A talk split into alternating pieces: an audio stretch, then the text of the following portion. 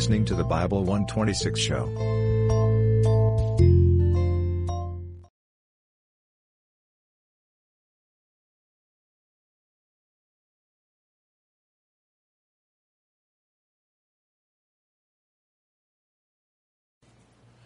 Book of Deuteronomy. We're in the sixth session. We'll take chapters 13 and 14, and uh, they may go actually pretty quickly. Chapter 13, verse 1. If there arise among you a prophet or a dreamer of dreams, and giveth thee a sign or a wonder, and the sign or the wonder come to pass, whereof he spake unto thee, saying, Let us go after other gods which thou hast not known, and let us serve them. Oh, ho. See where he's headed here. You know, it's interesting how we always tend to presume that um, signs are from God.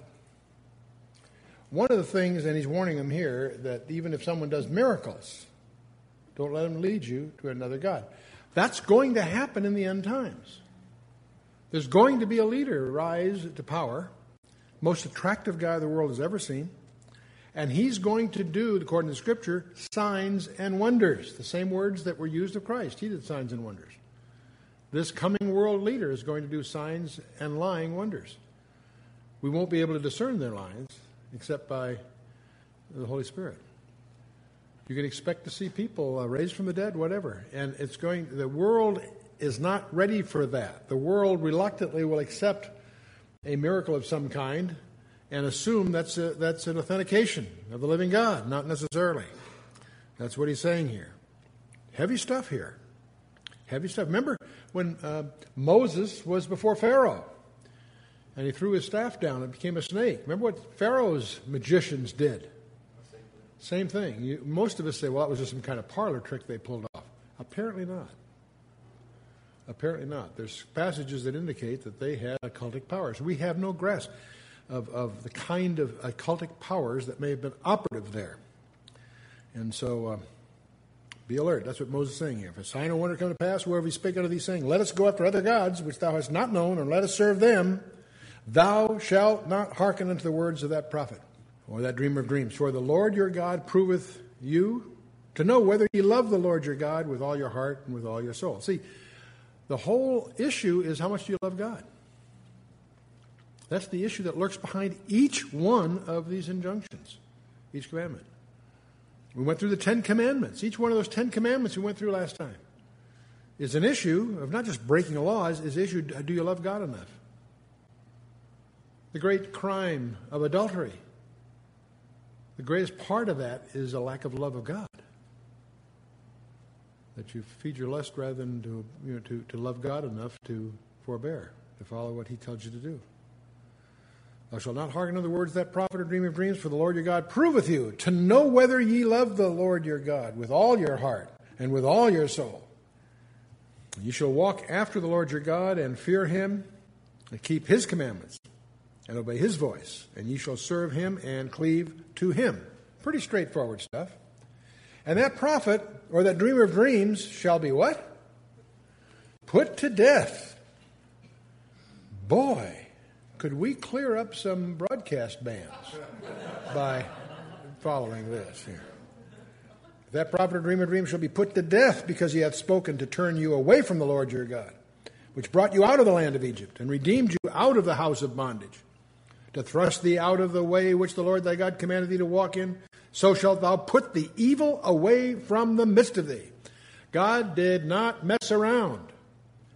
Has it ever occurred to you that in ancient Israel they had no prisons? Think about it.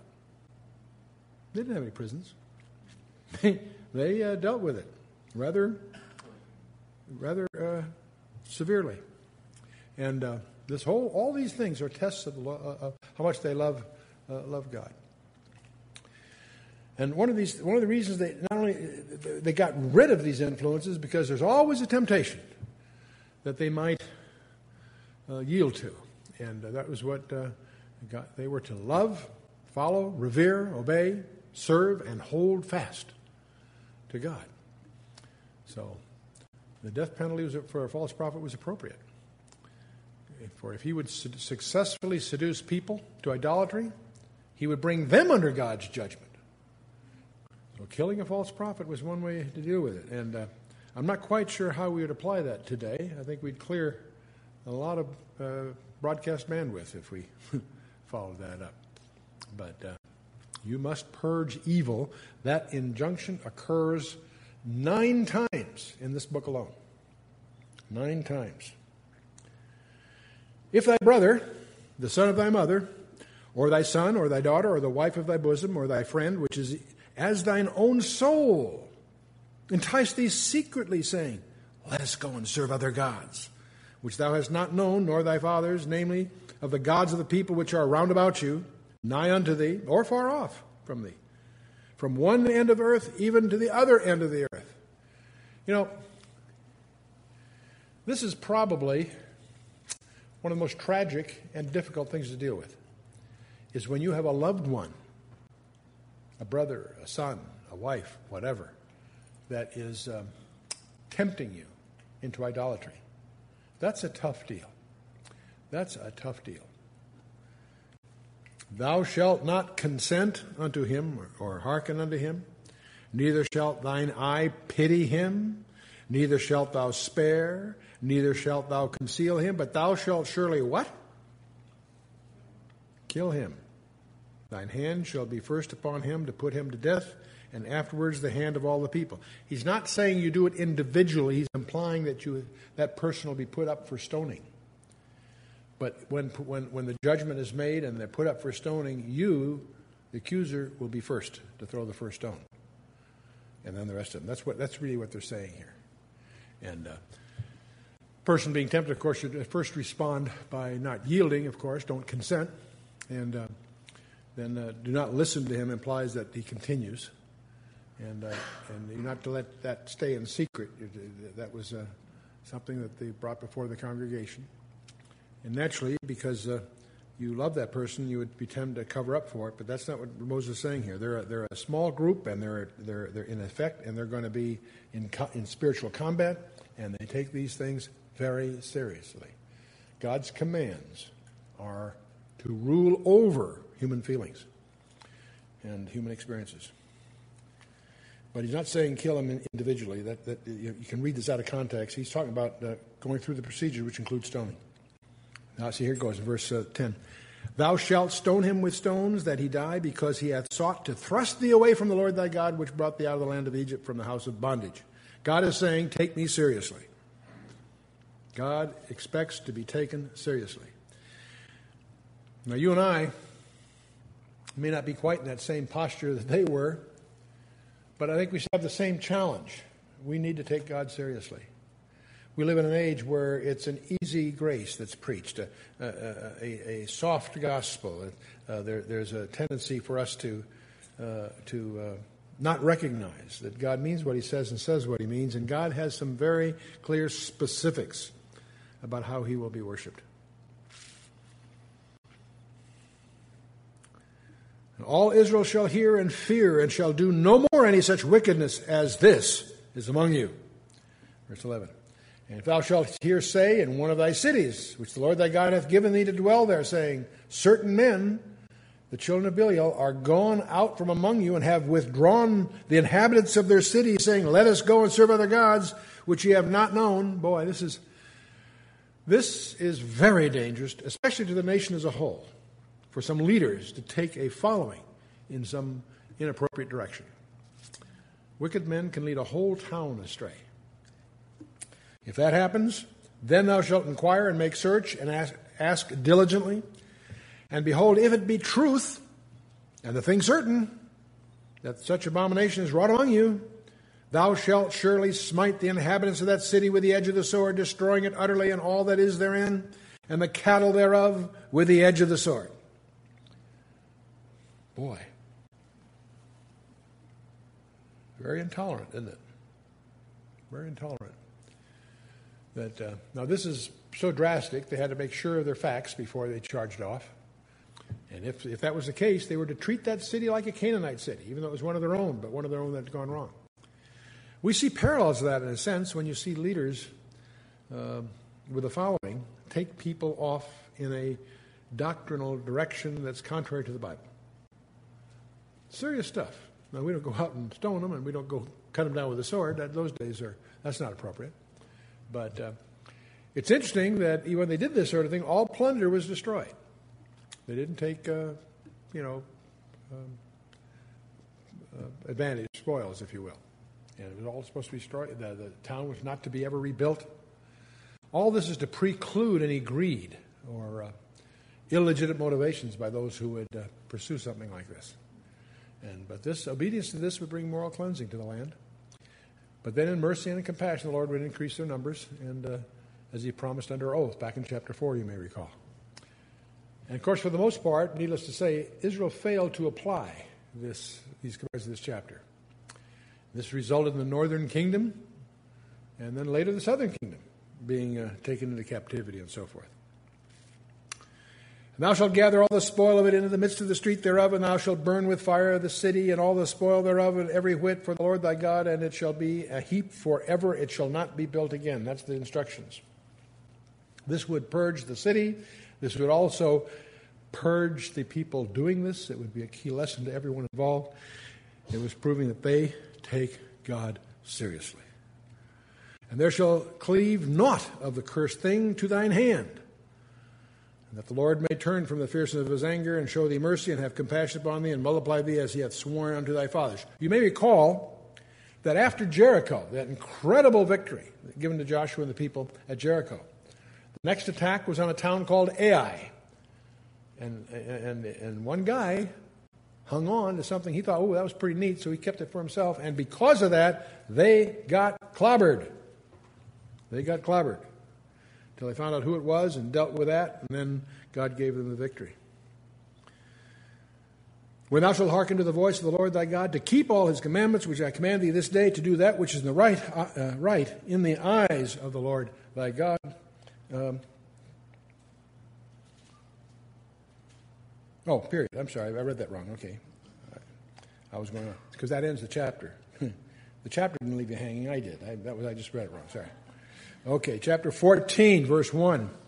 Ye are the children of the Lord your God. Ye shall not cut yourselves, nor make any baldness between your eyes for the dead. Now, this is pretty weird stuff, but um, the. Uh, by the way, it says the children of the Lord your God. That's not the sons of God. The word children there is benai, but it's not God Elohim, it's God Jehovah. It's the children of the covenant, is, a, is what it's really implied there, by the way, for those that have a problem with that. But uh, the, uh, so the, uh, the whole point that God is going to make is that this, these people were to be distinctive from all the rest. And part of what he's dealing with here are the strange practices that were in the nations that surrounded them. They apparently had uh, occultic practices to cut themselves under certain ceremonial conditions, and they were not to do that.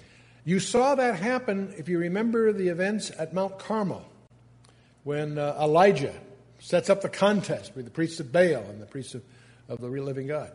And how the priests there, out of desperation, wanting the, their offering to be accepted, cut themselves and so forth. And Elijah, of course, makes fun of them and so forth. But, but uh, this cutting himself. Um, nor make any baldness between your eyes for the dead. They apparently had some practice there uh, for uh, uh honoring their dead by these, these uh, uh, issues. And, and they were not to, and these superstitious beliefs about dying and so forth were not to be followed. And some of these even worship dead spirits. You find that happen a lot today. I'm told by a number of people that, that a lot of that goes on in the Mormon church. And uh, this idea of uh, a lot of strange beliefs about the dying of the dead. The uh, lacerations, and the shaving of the head, and so forth uh, really isn't known today. But uh, cutting oneself was a sign of mourning and, and, and, and these various superstitions. For thou art a holy people unto the Lord uh, thy God, and thy Lord hath chosen thee to be a peculiar people unto himself. You say, gee, these guys are pretty strange. God intended it that way. They were intended to look distinctive. And I'm not here to necessarily endorse the, the, the strange things going on with the Hasidic community and, and, and, and so forth because uh, they have adopted practices that really come out of the medieval period. But, but still, at the same time, they do accomplish one thing. They set themselves apart and they're unabashedly distinctive in terms of their belief. That was in, in the spirit of what God is dealing with here. He has chosen thee to be a peculiar people unto himself, above all the nations that are on the earth.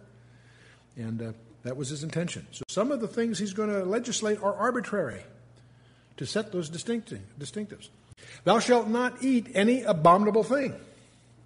Now, as we go on from verses 3 on, through 3 through 18, there are all kinds of animals and birds listed, the identities of which are quite uncertain. We're dealing with uh, uh, well intended translations, but as you if, you, if you get in behind each one, you'll discover there's some uh, uh, ambiguities and uncertainties that scholars still uh, puzzle over. We're going to discover that um, in the first group, there are animals that walk on land, and any animal could be eaten if it had a split hoof, uh, divided in two, and chews the cud. And uh, there are 10 such animals that are going to be listed in verses uh, 4 and 5. And um, those that meet only one of these criteria were considered ceremonially unclean. And these included the camel, the rabbit, the coney or rock badger, if you will, and the pig. Now, this is kind of fun because, um, well, I'll come back to that. Let's, let's, look, look, let's go through this. Um, these are the beasts which thou shalt eat the ox, the sheep, and the goat, the hart, the roebuck, the fallow deer, the wild goat, the pia garang, whatever that is. And uh, I can't remember having one in a restaurant. And, and the wild ox and the chamois.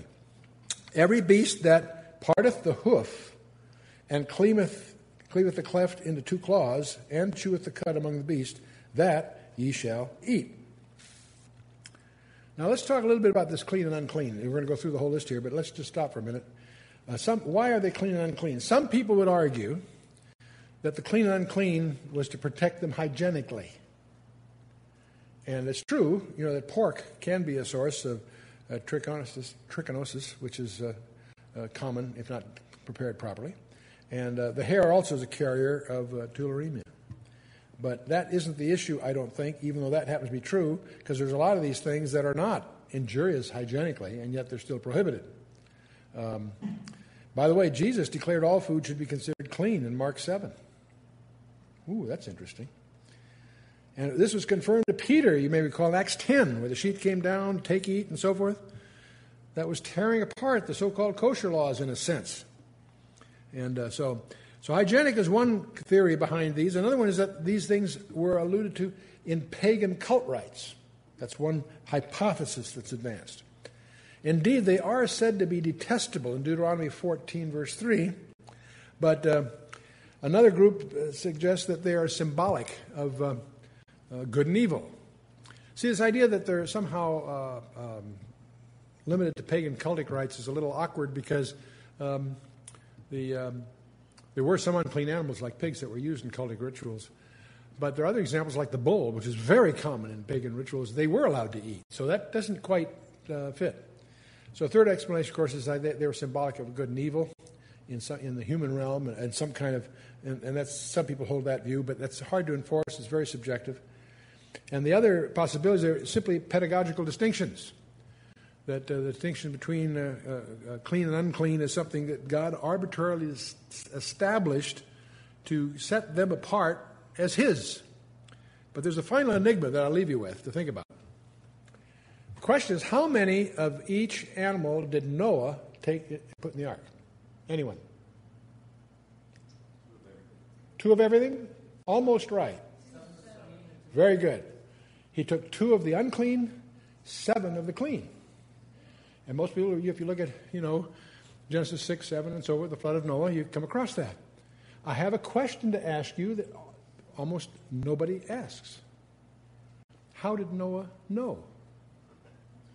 This was in the days of Noah, long before Abraham, long before Isaac and Jacob, and long before the 12 tribes, and long before the tribe of Levi, long before Noah, I mean, uh, Moses himself.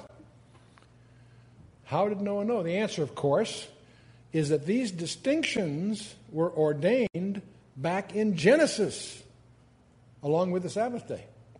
These are not new ideas. They're being codified and made laws to God's distinctive people. But this clean, unclean, whatever the reason, whether it's arbitrary, whether it's hygienic for reasons we don't fully understand, or whatever, or are they simply God's way of setting aside a people unique to Himself? So that's a, that's a, uh, I, I leave that with you. And uh, how many did each he take? Seven and two of, of the of, uh, clean unclean, and presumably the seven. So he had some for for for uh, offerings. That's the idea, I think, and most people assume. And uh, of course, the real question is how did Noah know the distinction clean unclean? These are peculiar definitions that are given to us here in the Torah, long, long after Noah. Anyway, let's move on. Nevertheless, these ye shall not eat of them that chew the cud, or of them that divide the cloven hoof, uh, as the camel and the hare and the coney, and they that, uh, for they chew the cud, but divide not the hoof. Therefore they are unclean unto you. And the swine, because it divideth the hoof, yet cheweth not the cud, it is unclean unto you. Ye shall not eat of their flesh, nor touch their dead carcass. Now we got very intrigued because we understand in Brazil they've developed a pig that does not have a, you know, a cloven hoof. But I guess he still doesn't chew the cud, so it doesn't really create a kosher problem like we thought it would, it would raise a real issue for that. I don't think pigs chew the cud, do they? Right? So they're still they're still not kosher even if they have this uh, solid hoof. Okay. Uh, These shall ye eat of them that are in the waters.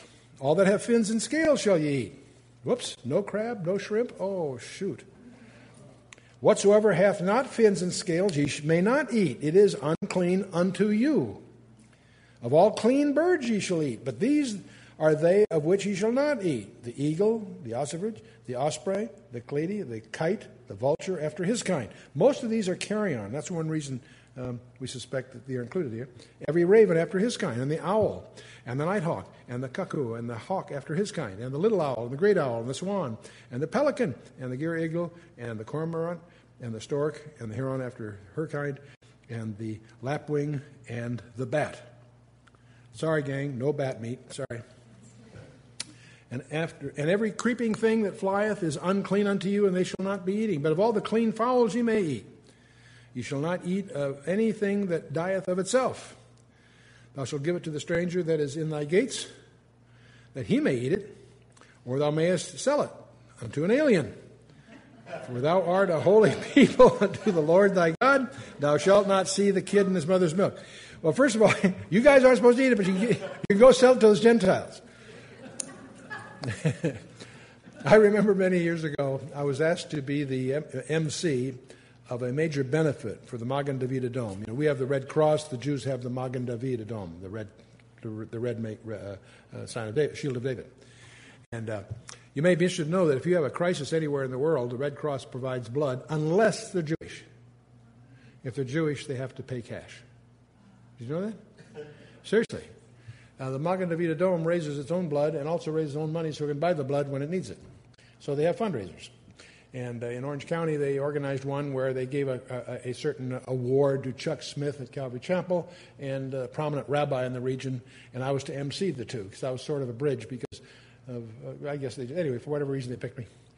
And it was a fun evening because there was a lot of, a lot of fun, fun going on. Because one thing, we had this huge hotel, very expensive tables. I think it was, got how much it cost per table. but It was a lot. And the first thing I did is, how many in this room are Gentiles? And about 80% of the hands went up. That was profoundly impressive to the Jewish people present. That the Gentile community in Orange County was really getting behind the Jewish community in this, in this regard. But uh, we had a lot of good, good natured kidding going on. The, the, one of the, the top, a lot of rabbis spoke, I spoke, whatever. But uh, one of the rabbis explained to us what a Gentile is. Somebody has to pay retail. I always think of that one. But here they, they can't eat it, but they can sell it to a Gentile. It's interesting to know that pearls are in that category.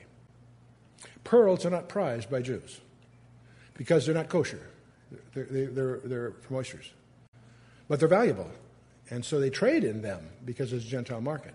But they themselves don't revere them because they're not kosher. That's why it's so provocative that Jesus Christ picks a, in the seven kingdom parables in Matthew 13, he picks one, it's like a pearl of a great price, which a merchant sells everything he has to get that pearl. He uses the pearl there. It's correlative to the Church of Philadelphia. It's correlative to the, the rapture, if you will, if you, if you get into those structures and understand the prophetic implications. But it's interesting that the pearl is a fascinating choice by Christ to represent the church. Because it's not it's Gentile in, in intrinsically Gentile, it's not kosher. It responds to an irritation. It grows by accretion. and is removed from its place of growth to be an item of adornment, just like the church. Kind of interesting. But anyway, um, there we have this interesting sentence Thou shalt not seethe a kid in his mother's milk. What does that mean? The answer nobody knows. There are lots of conjectures. And uh, what makes this, it, there does seem to be, um, if you know, in the Jewish community, they have a prohibition against mixing milk and uh, meat. This all goes back to this prohibition against cooking a young goat in its mother's milk. It's not only here, it's in Exodus 23:19 and it's in Exodus 34:26. Now, it's widely regarded by neutral scholars. They found an ancient Ugaritic text which reflects an ancient Canaanite fertility rite that did that. There was a whole occultic superstitious thing, apparently, about cooking a, a um, young goat in its mother's milk. And this is regarded by some scholars as simply a prohibition, specific prohibition, against some a, a practice that was very common among the Canaanites. However, like so many things that happen, a specific gets broadened and broadened and broadened. So today, in an Orthodox Jewish home, you'll find two ice boxes, two, two refrigerators. One for all the dairy stuff, and one for all the meat. You'll go to a restaurant. If you're in Israel or in a, in a Jewish community, you, you, you may have breakfast, and you might have milk and cheese at breakfast, but you won't have meat. Or you'll have some meat, but no milk and butter, no, no dairy products. They separate the two. That's part of the kosher laws. And those kosher laws derive from this prohibition.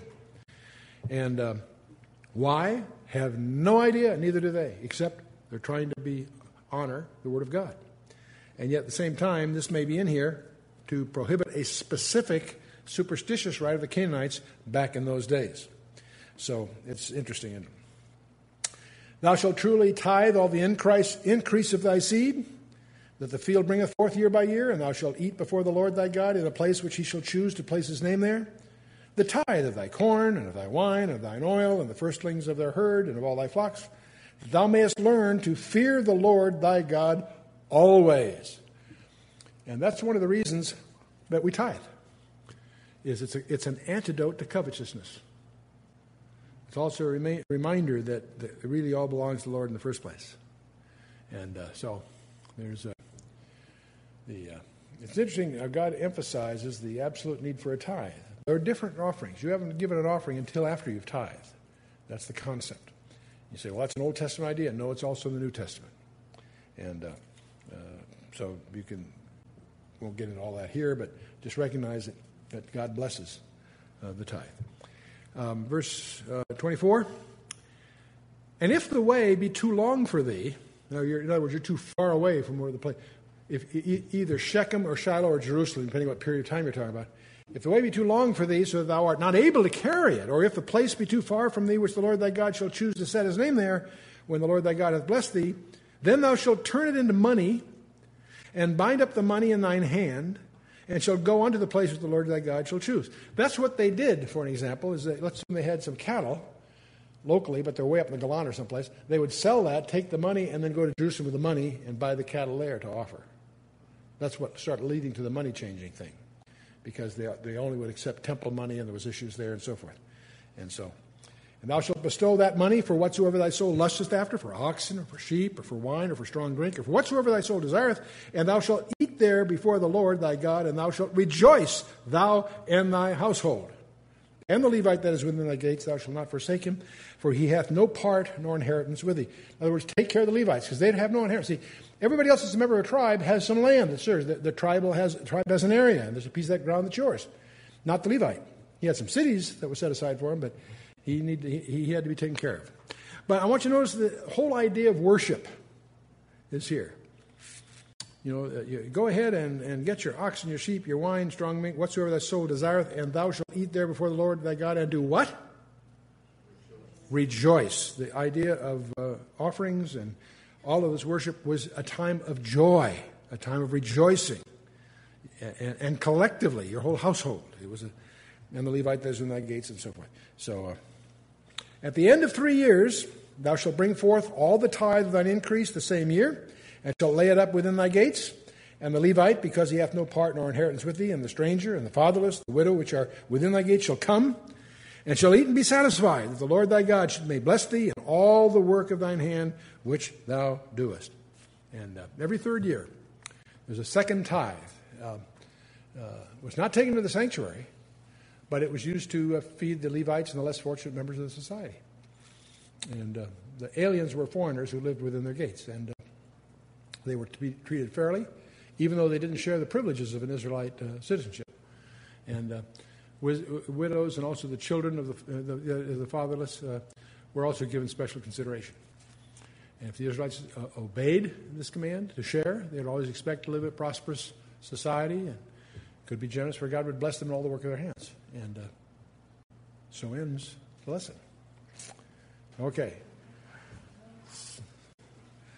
You know, uh, another subject that I'd like to uh, just uh, include in our review of Deuteronomy is some comments regarding the uh, ancient hygiene.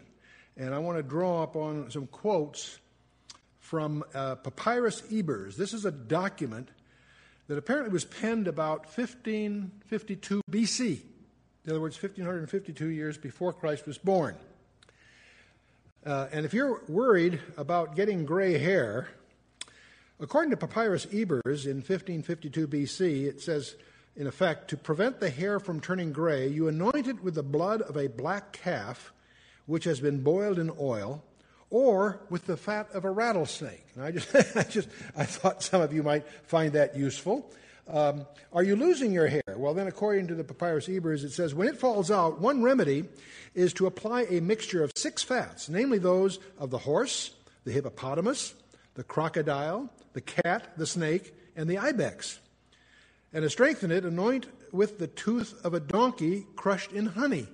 How many of you have tried that? Has anyone here been uh, uh tried that for your losing hair? Say, well, don't knock it if you haven't tried it. According to the ancient Egyptian culture, uh, that was uh, what you did. In fact, a special hairdressing for the Egyptian queen Sheshek uh, consisted of equal parts of a heel of an Abyssinian greyhound, date blossoms, and ass's hoofs boiled in oil. There's another remedy that you might want to give a try. How about splinters? What they recommended you do with splinters, you, embedded splinters were treated with worm's blood and ass's dung. Wow, that would help. Uh, see, since dung is loaded, of course, with tetanus spores, it's little wonder that Lockjaw took a heavy toll of the splinter cases. You see, a proper medicine kit, as advised by Papyrus Ebers, would include lizard's blood, swine's teeth, putrid meat, stinking fat, moisture from pig's ears, milk goose grease, ass's hooves, animal fats from various sources, and excreta from animals, human beings, donkeys, antelopes, dogs, cats, and even flies, strangely enough. Now you say, Chuck, what on earth are you getting into all this for? I want, you know, we can smile, if you like, at these ancient, uh, ancient superstitions that uh, are all through ancient media.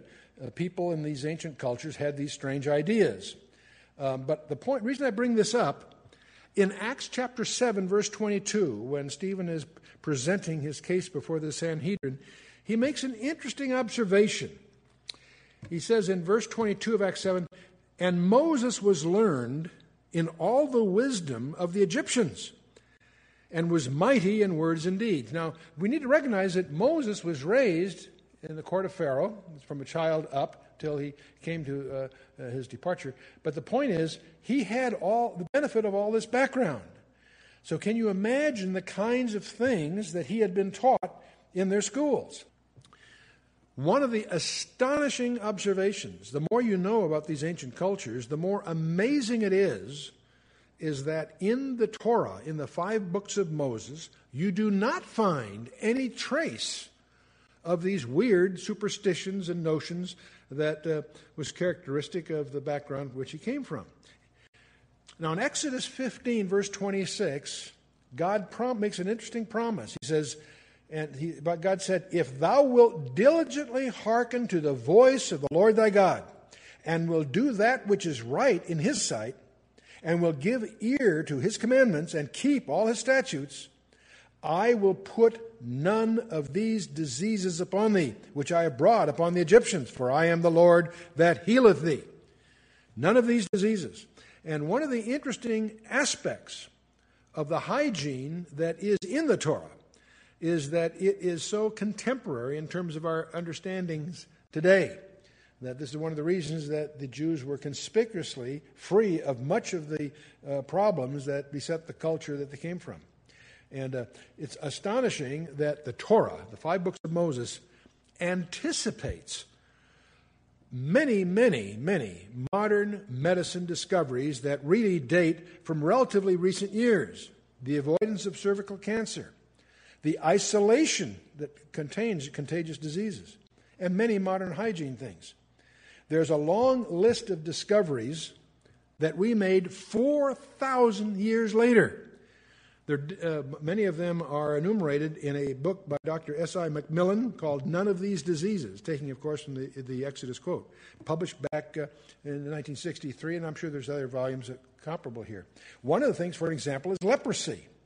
That was one of the greatest blights of medieval humanity. It emerged in Europe in the 6th and 7th centuries. It reached a peak in about the 13th and 14th centuries. In fact, it exceeded the Black Death that received so much attention in the 14th century, or even syphilis that at the end of the 15th century. These were major, major waves of, of disease in Europe. The Black Death, of course, in the 14th century, uh, we, we know it as the bubonic plague that desolated Europe. About two thirds of the population was stricken, and one out of four died throughout Europe. It, uh, it uh, is all through uh, literature as one of those, those big uh, Big problems in Europe. Now, what's interesting is the Jews were so universally free of these infections that they were accused of causing the mortality among the Gentiles by poisoning wells and springs. This is part of the anti Semitism, has its roots way back then, because the Jews were conspicuously less affected by the bubonic plague and thus gave rise to all kinds of, of uh, what I should call them conspiracy theories and things. So, see, the basic hygiene of the Torah con- contain cl- cholera, dysentery, typhoid, and uh, all of these things that c- could have been avoided. Uh, cholera, dysentery, and typhoid, especially in Europe, that was major problems through the medieval period, could have been avoided by one sentence in Deuteronomy 23. Uh, uh, namely, that when you uh, uh relieve yourself, uh, you do it outside the camp and bury the results. And that's this described in Deuteronomy 23, verses 12 and 13. If they had done that, or as they learned to do that, uh, in Europe that started to contain the cholera, dysentery, typhoid, and those kinds of things. Another interesting thing is cervical cancer. Cervical cancer occurs about 25% of, of the cancers in women are cervical cancer. They, it peaks typically from the ages of 31 to 50. It wasn't until the 1900s in New York, uh, Weinberg at the Mount Sinai uh, Hospital and Dr. Kaplan at Bellevue Hospital both noticed that Jewesses were relatively free of cervical cancer, statistically conspicuously so. And uh, uh, even in 1949, we're talking about a 50 year spread here, in 1949 at the Mayo Clinic, uh, 568 consecutive cases of cervical cancer had no Jewish women involved. They began to realize in 1954, uh, a Boston study of 86,214 women, that non Jewish women uh, had eight and a half, were eight and a half times more frequent with cervical cancer. And uh, they discovered that it's really caused by Smegma bacillus and, uh, and uh, its deposits in the cervix of the uterus. That if the mucous membrane is not intact, it can cause irritations and cause susceptibility to cancer, such as, like, for example, lacerations after childbirth.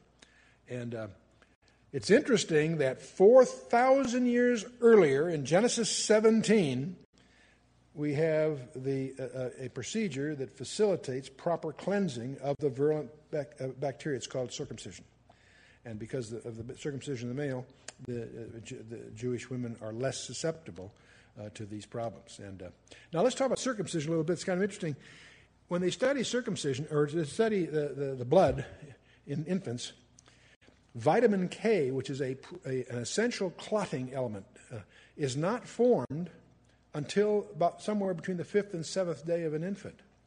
So if you circumcise a child, you don't want to do it before the eighth day because the clotting element vitamin K isn't substantial. And there's also another uh, element called prothrombin, which is also necessary. At the third day of an infant, it's about 30% of normal. On the eighth day, it's about 110% normal, and then after that, it levels off at the normal, at 100% of normal. So these two ingredients are crucial. So if you're going to circumcise a baby, you want to do it not before the seventh day or after the eighth day. You want to do it on the eighth day. Now, one of the questions I love to ask is how did Moses know that? By trial and error? I don't think so.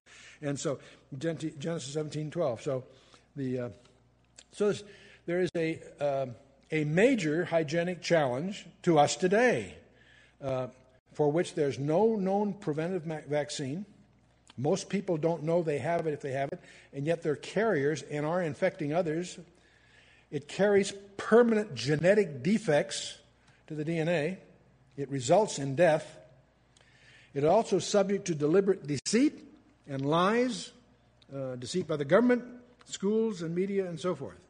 It's called HIV or AIDS. And uh, it's interesting that uh, many doctors are really upset because we're not, we're it's so highly politicized. Can AIDS be stopped? Yes, by having truth rather than lies being promulgated, to unfetter the medical resources. It's an epidemic, not a civil rights issue.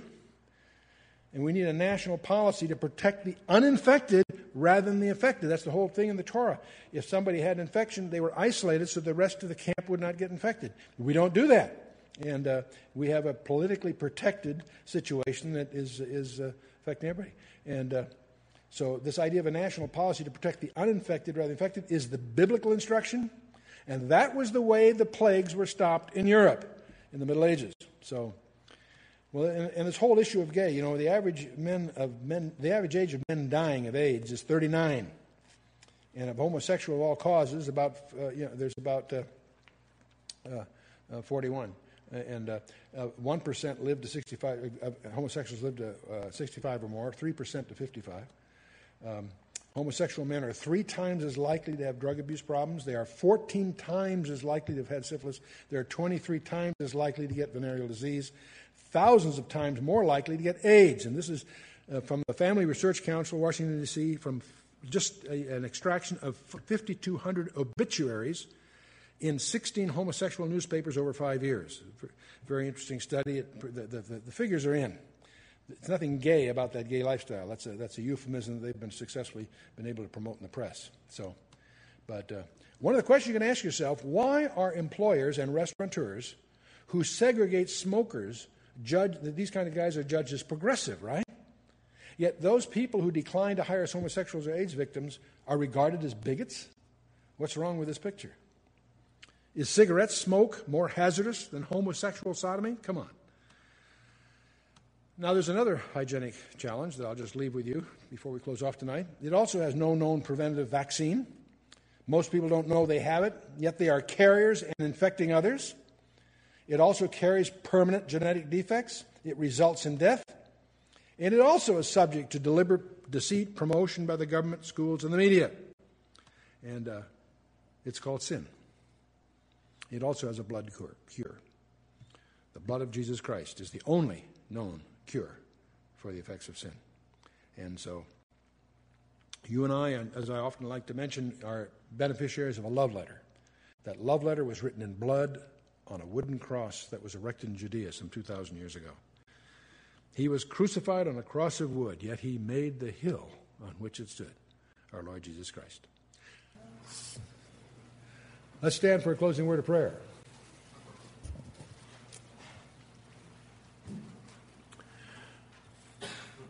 Well, Father, we thank you for your word, and we thank you that you have called us also to be a peculiar people.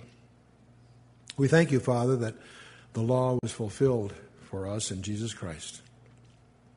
We thank you, Father, that you've gone to such extremes to bring us into your fellowship. And Father, we do pray that you would help each of us to grow in grace and understanding and the knowledge of our Lord and Savior Jesus Christ.